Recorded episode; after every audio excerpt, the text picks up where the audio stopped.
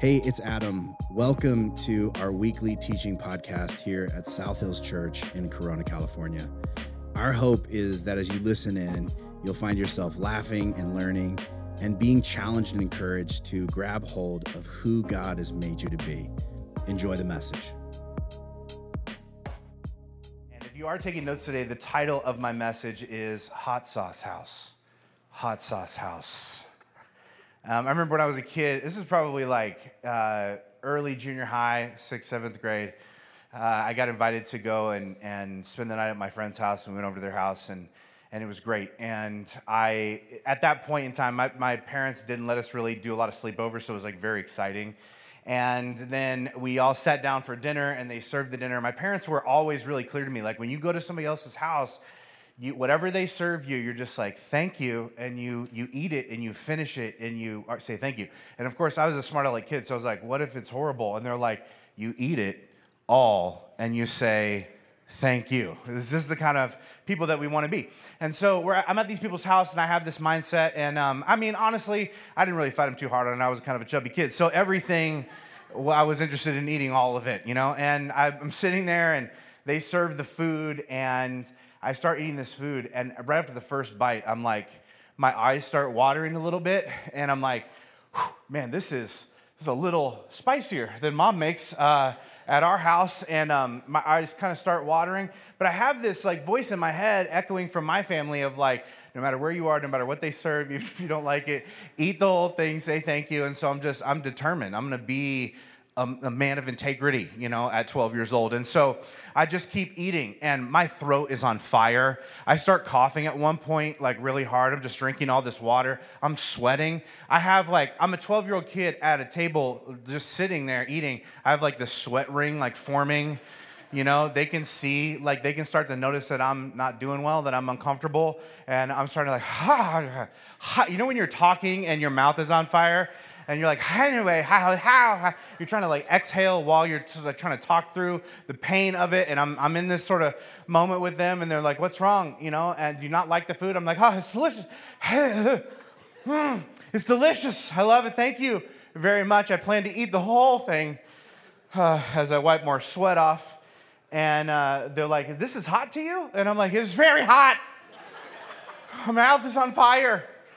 And they're like, really? And for the first time, I look around the table and notice they are calm. Everyone else is fine. We're all eating the same, whatever casserole thing it was. We're all eating the same thing. They didn't put anything on it. I didn't put anything extra on it. They're fine. I think I'm about to have a stroke. I don't know if a 12-year-old could have a stroke. If it's going to happen, it's going to happen today with me. And I'm freaking out. And they're just like, look at this kid. And I remember they're just like, look at this white kid. He can't handle it. And this family had an ethnic background, and they had been training for decades to withstand all sorts of heat. They don't even feel it anymore. They don't even taste it. They can't even taste food until it gets to like, you know, you go to a restaurant and they have like the green to the yellow to the red to the black, you know what I mean? And like they can't even taste things until it gets into the red zone. And in my family, you know, like they're using heat as a base for cooking. My mom is using like cottage cheese, you know what I mean? Not a spicy sort of a base. And I was on fire, and they're laughing at me. And every time I went over to the house, they were always like, oh, and we made this corner special for you. My friend would always put his hand on my shoulder and like kind of like condescendingly pat my back. I'm like, get off me, man. And from then on, their whole family called me mild sauce, which I did not appreciate. Like, oh, is mild sauce joining us for dinner? And I was like, you know what? You guys, I brought my own cottage cheese snack pack, so I don't do whatever we need to do. And I wonder if you've been in a situation like this before. Like, how many times have you realized how different you and your upbringing is to other people and their upbringing? Like, your environment, how you grew up, what seemed like regular to you, was just not the way that they were. And I think this happens all the time. Like, you know, maybe for you, it's like your family has certain shows that you watch together and you love and you talk about. But then, you know, you have another friend or you know, interact with somebody else, and they think that watching TV is a waste of time. Like, it's horrible. They don't want to have anything to do with it. You're like, oh, okay, well, we kind of watch that all together, you know? Maybe like your family, you have like matching jerseys. You have a specific team that nothing else matters. Like when it's in season, you watch all the games together. It's a religious experience for you. And other families don't even know when it's football season. And you can't even comprehend that. How do you not know? This is what we live for here. Maybe for your family, like when somebody says, hey, we're going to be having dinner at 6, you know what they mean is you better be here at 5:30, okay? Because you need to get in the door. You're expected to help with some of the prep. If we say 6, it means the dinner's going to be on the table at 6, and we're going to be waiting for you. And someone will be bitter and angry if you show up at 6:02 and waltz in here, and we're all staring like, oh, okay. And no matter what you say is an excuse. They don't care. Other families, you've learned when they say like, hey, dinner's at 6, what they mean is somebody may or may not start cooking at 6. You know? Show up whenever you want to, okay? No, there's not going to be any real food being eaten until like 8:30. But here's the thing. You better show up in enough time to personally greet and get a detailed backstory of every person. Because until you greet every person in that like vicinity, nobody eats. And you don't want to get the bitterness of that. And that's going to take some time because you're going to get cornered by all the aunts and uncles, especially if you're dating somebody new. That's how it works. And this isn't just true from family to family, these sort of differences of environment and relationships. I think it's also different from friend group and company to company and even church to church. And the whole point of this that I want to draw your attention to is that the people around you shape what's normal for you. Like what you think is normal and regular is influenced by the people you spend the most time with. And I think this is great. Like I love learning, you know, about people's lives and routines and households and habits. And I'm like, what did you guys do for this? And they tell me and I'm like, that's incredible. I would have never even thought about that. That's not even something that my family would have ever even entertained. And that's what's kind of fun about having different sorts of friends from different backgrounds and environments and upbringings and interests. That they sort of open your eyes that there are more than one way to be. I think the question that this brings up that we all have to wrestle with as we get older is, what do you do when what feels normal to you isn't good for you? Because sometimes that's what happens. We fall in love, or at least we get used to just the way we kind of go about life, which has been influenced by the people around us. And sometimes you have this moment where you realize when you look at your coworkers or your family or your circle of friends that a lot of what you have in common are the traits that you like least about yourself. And what do you do in that moment? I wonder if you've ever taken inventory of the people around you and tried to figure out what you have in common. It's an interesting exercise. Like just what you have in common, don't put a judgment on it. But just list it out and then go back and reflect on what that means. I wonder if you were to look around at the people around you, if you'd be like, wow, you know what? We are all pretty anxious people. That's interesting. When I look at all of us, we're all workaholics. When I look at all of us, most of our interactions revolve around drinking alcohol. That's interesting. None of us are very active people, and most of us are pretty chubby. That is interesting. Now, good or bad, just an observation I'm making about all of us that I may or may not share with the rest of the people. If I look around at all of us, like a lot of people in this group spend a lot of time complaining about things. That's a huge part of where our relationships, all of us in this circle have been divorced multiple times. That's interesting, fascinating. And maybe as you're thinking through this right now, you've never done this exercise and you're noticing maybe for the first time that you have some not so great things in common with certain people. And you've never even thought of those things as negative because you just sort of see them as normal.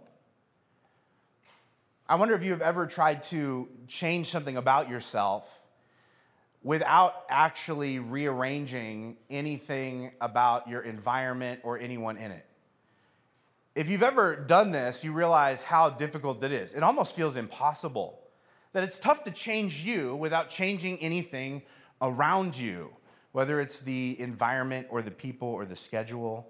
It's tough to do. And I wonder also, like, if you have had an experience where you started spending time with somebody and you found yourself becoming like them, even though you didn't mean to, and you weren't trying to. And it kind of surprised you. You're like, I didn't mean as a 42-year-old woman to start calling people brah. It just happened. I don't know when it happened. I feel like it has something to do with my son's friends, but it started happening. The day you look at your grandma and you're like, listen, brah. What? I know I said I would never watch The Bachelor, okay, but everybody at work talks about it in the break room, and I feel like I'm left out, and I'm just like, I'm going to watch a couple so I can participate in the conversation. And now the break room's kind of flipped over, and nobody's talking about it, but I am still watching this show. I'm trapped. I always thought Stanley cups were stupid and overrated, but this mom's group sucked me in, okay, and I got to have it. I got to have that Stanley cup. And my husband was like, what about this Costco knockoff? And I looked at him like he was the devil. I was like, get behind me, Satan. I need my Stanley. These things happen to us. And I think like sometimes admitting how much we're influenced by other people is hard to do because we like to think of ourselves as strong, independent, free thinkers. But we are social creatures. We have this built-in need to fit in. We impact and influence one another. We naturally mimic and model one another. This is what it is to be a human. And this is why the classic, cliche parenting question is enormously loopholed. I don't know if your parents or grandparents asked you this. My mom asked me this a ton of times. So if all your friends jumped off a cliff, would you too? And here's the real answer. Maybe, okay? I don't know. I trust these people. They probably have a good reason. How high is the cliff? What are we jumping into? Is it a body of water? Is this like, are we on a cruise? Is this like an excursion? Are we wearing hand gliders? I need more information about this, okay? I don't know that I can just answer it straight across. I need details, Mom. All this to say, changing certain things about you will require you to address who you put around you. And I think this is a challenging thought because it's hard to admit that someone that we like, who may even be a really good person, may not be good for us right now. At this stage of our life, with our, with this season, with the goals that we have, with the things that God has called us to, we may have to rearrange some relationships in order to grow up, in order to grow forward, in order to become more like Christ. And that's a tough thing to swallow. One writer in the New Testament says it this way, 1 Corinthians chapter 15, 13. He's actually repeating a piece of wisdom from the Old Testament. He says, don't be fooled. Bad company corrupts good character. In other words, like if you're on a good path, the wrong combination of people around you can knock you off the path. And if you are at a place where you're like, I know where I want to go, I'm having trouble even finding the path at this stage. Your problem may actually be people. And essentially what he's saying is, if you look at your own life and you start noticing like, man, I have a lot of trouble sticking to this habit or maintaining this mindset or carrying out this particular commitment, there's a good chance that you need to make an adjustment to who you spend the bulk of your time around. Now, this doesn't mean that you trash all your relationships. And we've all seen people do this, like, I'm going to try and get healthy, and so I can't be around you fatties anymore. And you're like, whoa, okay, hold on. That is offensive and frustrating, and also I don't know if that's the best way to go about it. But what this may mean is that you might need to minimize time with certain people. You may need to add some new relationships with some different people who prioritize and live their lives in different ways. You may need to increase time with people that you already have relationships with who are particularly leaned in to a certain area. What I do know is this, that becoming more resilient in any area will require you to be honest about the impact of your relationships on that area. And a lot of times we don't do this math. We assume that if we can't move forward in a certain area, if we're struggling with a certain thing, that it's probably a me problem as opposed to an us problem. And because the Bible is written as a communal book to a communal people, what it's constantly trying to get us to see is that if we are struggling to become a certain kind of person or to be resilient in certain kind of ways, that it has something to do with the chemistry of the people around you. What is that? How is that true of you? And I want to sort of wrestle with this reality and what to do about it. by going back into this story that we started reading in this series last week. It's in the Old Testament, the book of Judges, and it's about this guy named Gideon who felt challenged or called by God to step up and help lead his people to be free from this oppression that they're under by this occupying force. And he probably wouldn't have been our first choice, but God sees something in him that he doesn't see in himself, that a lot of other people around him don't see in him. And God encourages Gideon to take one small step at a time and to become more resilient by putting his passion and this new purpose that he has into a daily, weekly practice and moving forward. And he's starting to see progress, but the thing in front of him is still way bigger than something he can tackle on his own. So he realizes, and God tells him that he needs to gather up other people to be alongside him in order to do what he's called to do.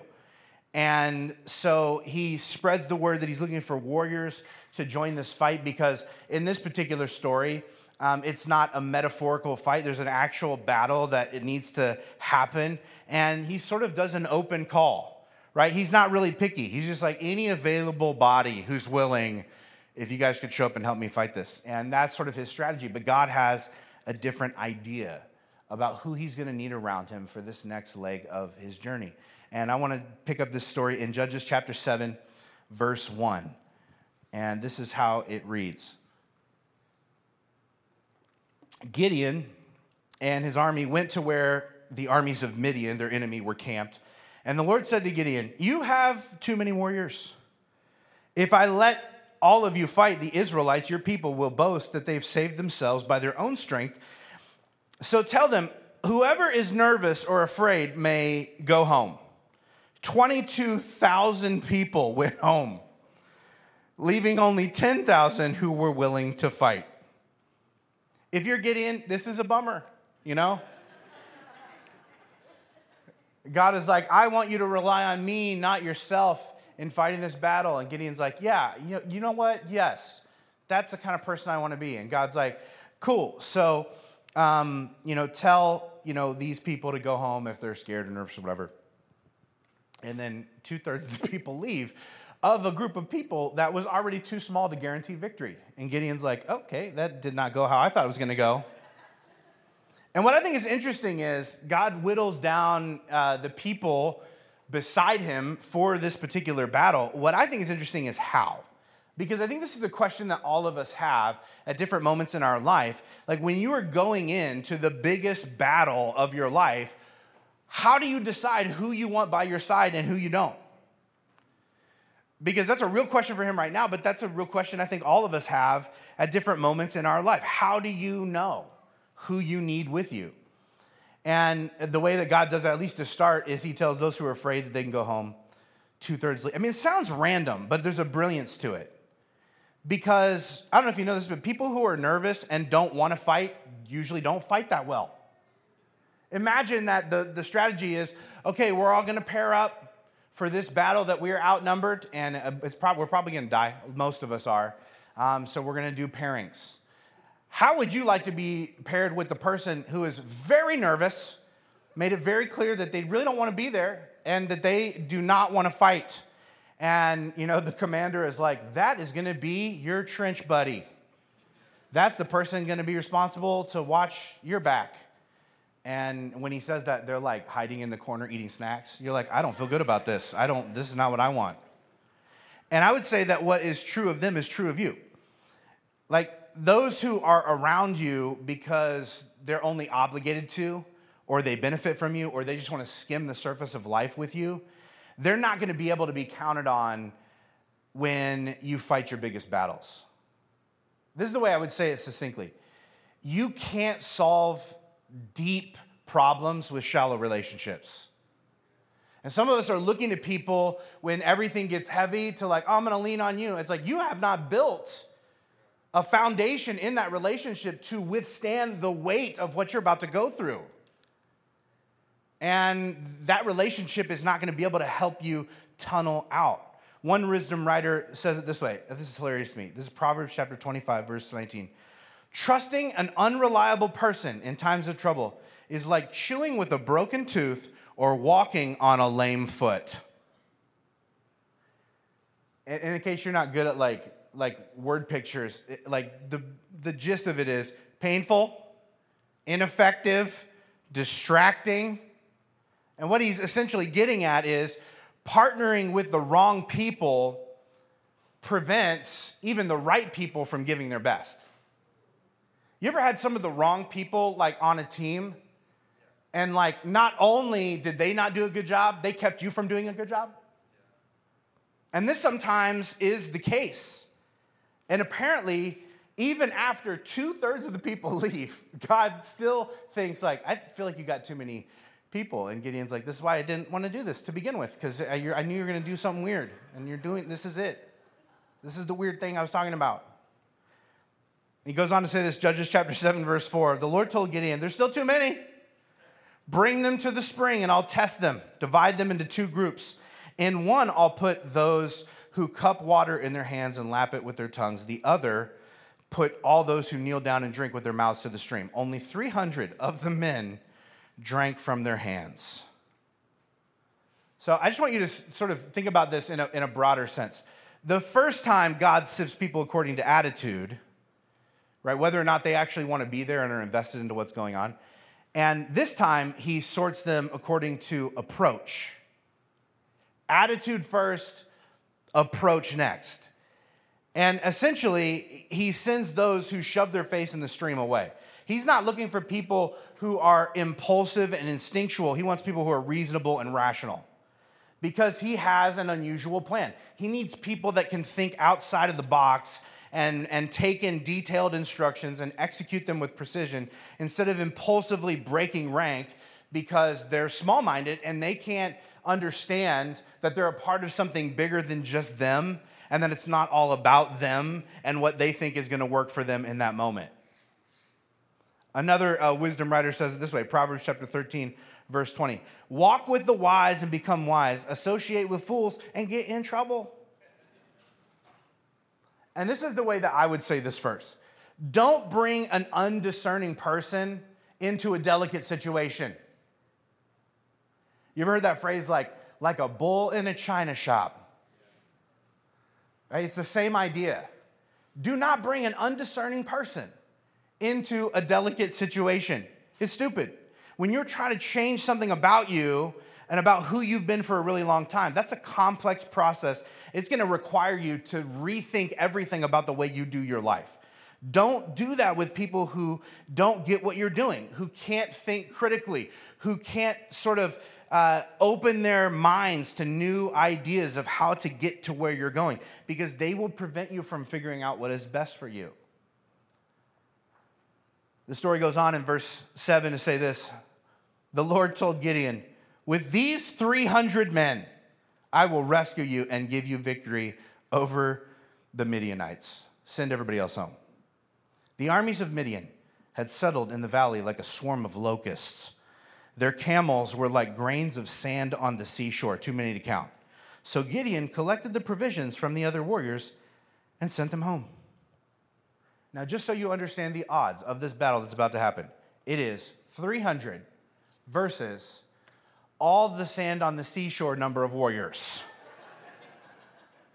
Not fair. Doesn't feel like a fair fight. And God's like, I got it. It's going to be great. This is going to be amazing. You can't use those guys. They were like, oh, you don't want somebody like that. Get that guy out of here. Gideon's like, all right, I was going to follow you. I'm going to die. We're all going to die. This is what's going to happen. And I would just say, if ever there was a story with insurmountable odds, this is it.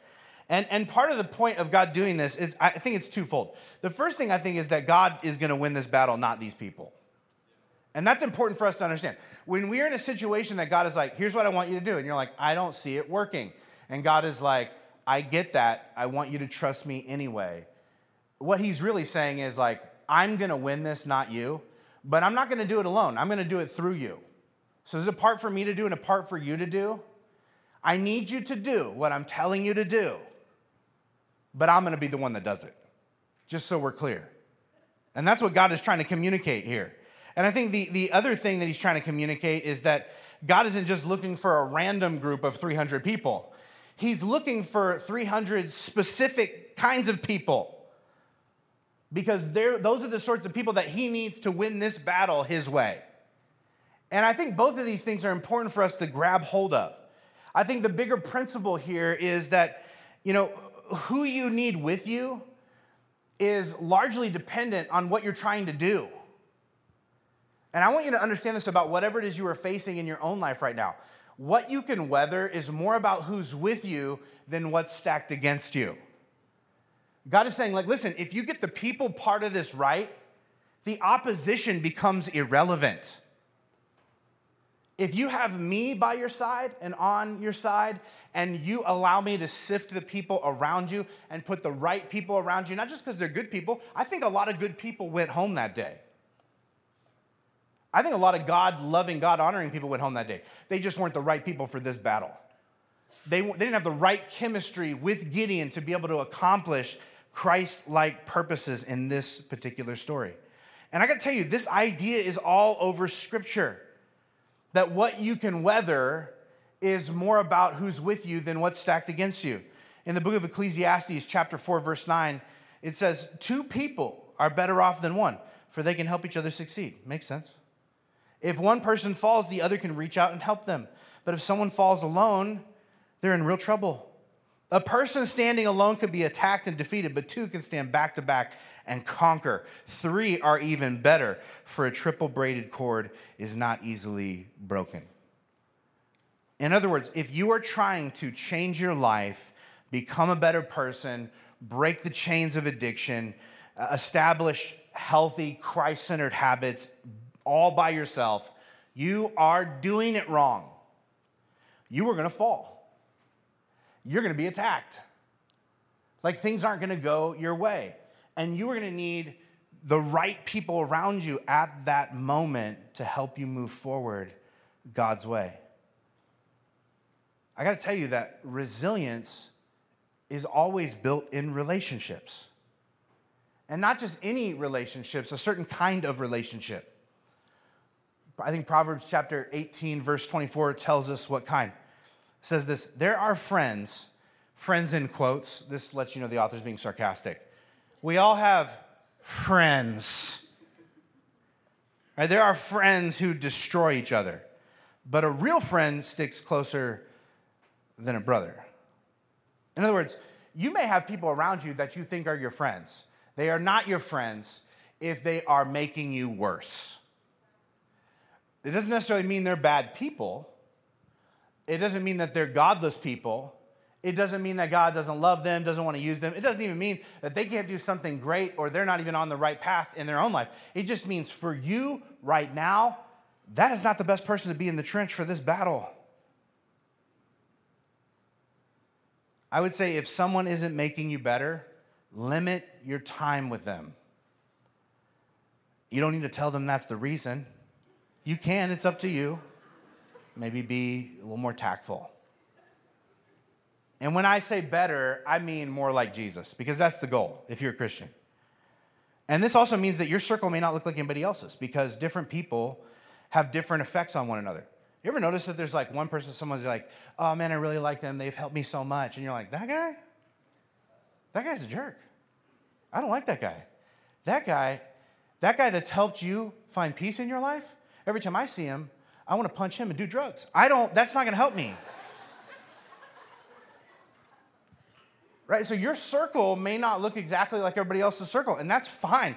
What's most important is what effect is that circle having on who you are? What's the chemistry of you and them creating? And an honest answer to that question ought to determine what kind of friendship you seek with them. Because there's different kinds of relationships, different kinds of friendships even with our friends. I think a good question to ask yourself, this is just a simple way to do it. Are they a buddy or a brother? And this is what I mean by that, because you need both of these things. Proverbs 17:17 says this, "A friend is always loyal, and a brother is born to help in time of need."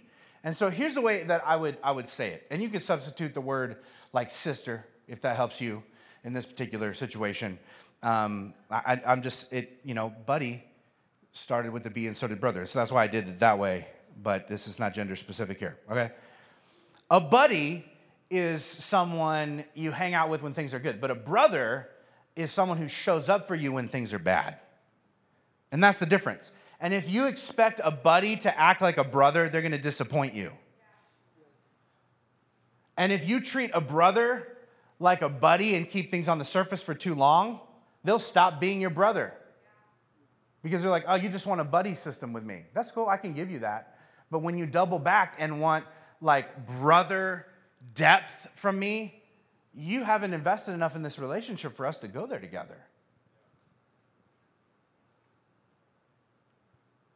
And you need both of these things. It's good to have buddies. There's certain people that I like hanging out with because it doesn't have to be deep. Like, we can just hang out, we can watch a game, we can just do a thing together, we can joke about stuff, and that's all it needs to be. And I don't expect anything more. And if I get anything more, it's just a bonus, it's just a surprise. Right? But there are certain people in my life where it's like, hey, we're brothers. We're brothers. Like, there's a depth to what's going on here, and there are going to be times I need you. There's this horrible quote from a movie that I say a lot of times to guys who are, I consider to be my brothers. And it's like, listen, this guy is just like, listen, I need you to help me do this thing. And he's like, I don't really want to, but I'll do it anyway. And here's the reason, because there's one day I'm going to need help moving a body, and I don't want you asking any questions. And the guy's response was like, got it, we're brothers. That's brothers right there. We'll edit that out in the podcast. You know, when a brother shows up for you, it's not just to sit and cry with you, although those things are important. It's definitely not to say, I told you so. It's to link arms with you and help you fight your way forward. Because here's the thing. I don't care who you are. We all have things that we've got to fight. And just as you feel like, oh, I fought through that, I'm good. Isn't it weird that another battle just appears? In your own life, in your own heart, in your own relationships, you need a band of brothers or a pack of mothers, okay? Whichever applies most to you at this stage of your life. Here's the point that I'm trying to make. You can't change the people around you, but you can change the people around you. Here's what I mean by that. You can't change the people that are already there, but you can swap them out for other people. Now, I'm not telling you, like, trade your husband in for a different husband, okay? That's not what we're trying to do. Some of you are like, I love this church. Oh, man. You guys doing a raffle afterwards? We're going to walk out eligible bachelors? His name is Charlie. He loves doing dishes and cuddling. I'm saying, like, there are moments where you're just like, listen, I need to pull back from these people, and I need to engage with these people during this season, because I need the brotherhood that comes from this group in order to become who I need to be in this season. And I'm gonna convert these people into buddies, because that's what I need from them during the season. I don't need to ditch them completely, but I may need to alter the connection with them. And I would also tell you that changing some of those around you, it has the potential to change everything about you. And you already know this. You have seasons of your life where you connected with a different kind of person, and it changed the kind of person that you were. What I'm saying is, do not leave your relationships to chance. Be intentional about it. And sometimes what is holding us back from who God is calling us to be is too little time with the right people. And this is what I would tell you. Don't worry as much about minimizing time with certain people. Worry about maximizing time with the right kind of people. Because the other thing will happen naturally when you do the first thing. So the question is, who are you in the trenches with? Because I'll tell you this. If your group does not match your goals, you will not grow. If the group that you are in, that you are surrounding yourself with, is fighting against you. Maybe not even intentionally, but just sort of subconsciously, accidentally, you will not grow in that area of your life. And I say group because having several people moving in the direction you want to go is way more effective than just having one. When you put yourself in the midst of a bunch of people who are trying to do what you want to do and go where you want to go, you are most likely to get caught up in the flow of that and be drug along in a very positive way with the current of their lives. And man, we could probably think of a million examples of this. One of the things that happened to me, when I was in high school, I was struggling really bad with my grades, which may sound surprising because some of you are like, well, you seem smart and like you like to learn things, and I do, but I don't like to be told what to learn, and so that's why I picked a job where I could be in charge of my own learning. But when I was in high school, I had trouble doing homework and turning it in on time, and then I got put in a study hall, and all my grades shot up because for an hour a day I was sitting in a room where 100 other people were being quiet and working. And so I was quiet and did work. And I got things done because I just sort of mirrored and modeled what those people were doing. This last group season, I was in a Bible reading group, a Bible study group, and we were reading through the book of James together. And what's interesting is talking to the people that were in that group, one of the things they said as the group was coming to a close of like, man, I thought about the Bible, not just read it. I thought about the Bible and how it applied to my life more during this season than I did before. Why is that? Because every Thursday, they had to show up and be around a bunch of other people that were going to read a specific passage and try and talk about it intelligently yet humbly, and it pushed them to do that. And then I'd give them a challenge every week from what we read, and so they had to think about that challenge all week long, and they knew that I was going to ask them about it when they came back to the group the next week, and so they had to think about how to do it because it was going to be, they were going to be confronted with their actions when they came back in. And this is just how it works.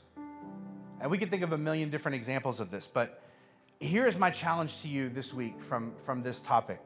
I just want to encourage you to pick a person who is resilient in a way that you really want to be during this season of your life and put yourself around them regularly. Even better if you, when you pick that person, you put yourself around them in a group of other people that are also headed in that direction, because you'll have an even better chance. Time with them, whoever they are, will rub off on you. You will start becoming like them, and they will help press you towards who you want to be simply by being themselves in your presence. Because the people you put around you are impacting you maybe more than you realize. If you want more resilience in an area, be around people who are resilient in that area or are striving for resilience in that area. Or you could just, keep doing what you're doing. But you don't have to. I guess what I'm saying is you don't have to be mild sauce forever, okay? You can put yourself in a hot sauce. I'll tell you this, at the end of that season, I could never really quite get to the hot sauce level that they were at. But I was a hero in my own home, I'll tell you that much right now. Came back to those weenies. I was like, taco night, how about a little Pace picante sauce? Sprinkle that on. They're like, oh my gosh, what's come over you? And I ate it, and I'm like, yeah, there's not even any sweat on my brow. Impressive? Yeah, I've been hanging out with the hot sauce family. I guess I'm a little bit of a hot sauce person as well. And they're like, let me taste that. And they taste it, and they would be like, okay, I need more cottage cheese. That is too much. Too much, too much, too much. I wonder what it is for you that you need more resilience in. Find those people, put them around you, and watch as you begin to change in the best possible way. Here's what I want to do to sort of close our time together today is I want to pray over you, which I do every week, but I want to pray specifically for the moms that are here, that God would give you the resilience you need by placing the right relationships around you in this season. I think this is a tough thing for a lot of moms, is that there's no way to become a mom and to wait out in the middle of it. I've never heard a mom be this, like, now that I'm actually doing it, it's so easy. It's way easier than I thought. I don't need any help whatsoever. Never, never. It's always like, oh man, why do we have children? This is a lot. I love them, but wow, the toll it's taking. I need help. We all need help to become resilient in the way we need to. So if you were a mom here, would you just stand to your feet right now so that we can acknowledge you and also pray for you in this moment?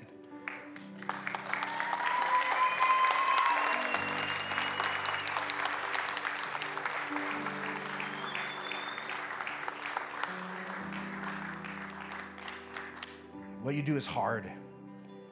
And God is with you. But more than that, God wants to put the right people around you so that you can fight through whatever battle you're facing. And some of us in here, right, you are trying to figure out how to manage your health and your kids. You're trying to figure out how to have a career and take care of your children, and you're trying to deal with like a situation in like your romantic relationship while juggling your kids. You're trying to deal with a financial situation that is so heavy, and it's so much, and you need other people around you. And I want to pray that God would give you exactly who you need in order to become who you need to be in this season and make it through whatever you are facing in the here and now.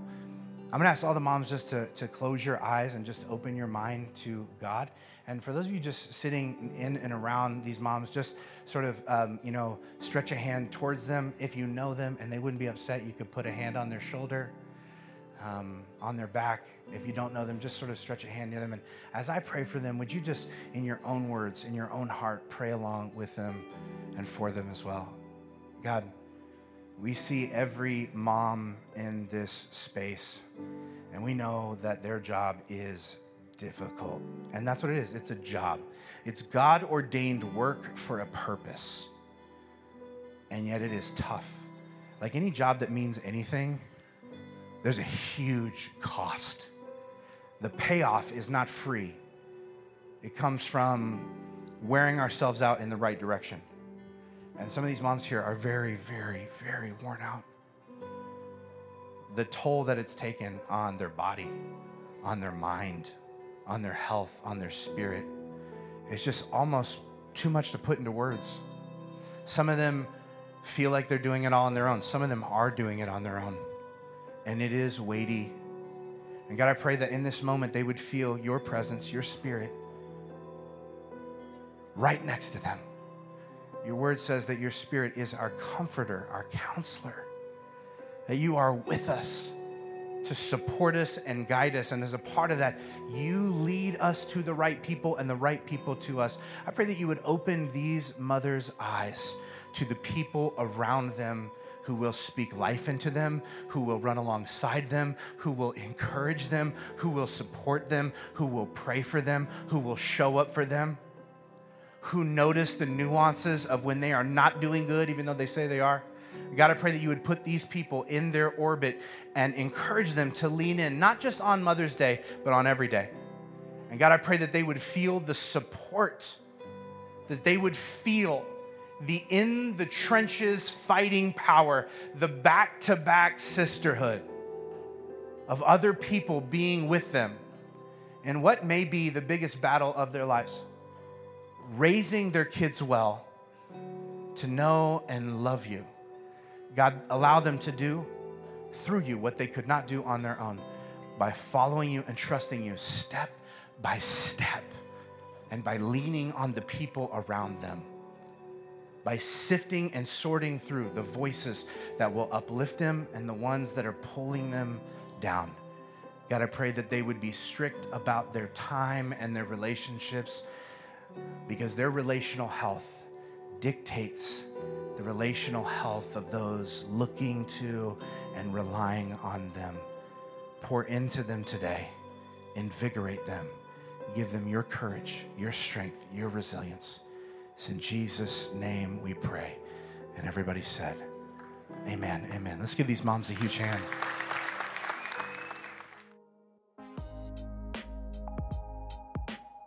Thanks for tuning in to this week's message. We hope you heard something that spoke directly to where you're at right now in life. To find out more about our church, hit up our website, southhills.org/corona, or follow us on social media at South Hills Corona. And if our messages have made a difference in your life, help us get the word out by rating and reviewing this podcast. And as always, you can support the ongoing work of our church by giving through our website at southhills.org/give and selecting the Corona campus. Thank you so much for listening, and we hope you'll join us again next week. God bless.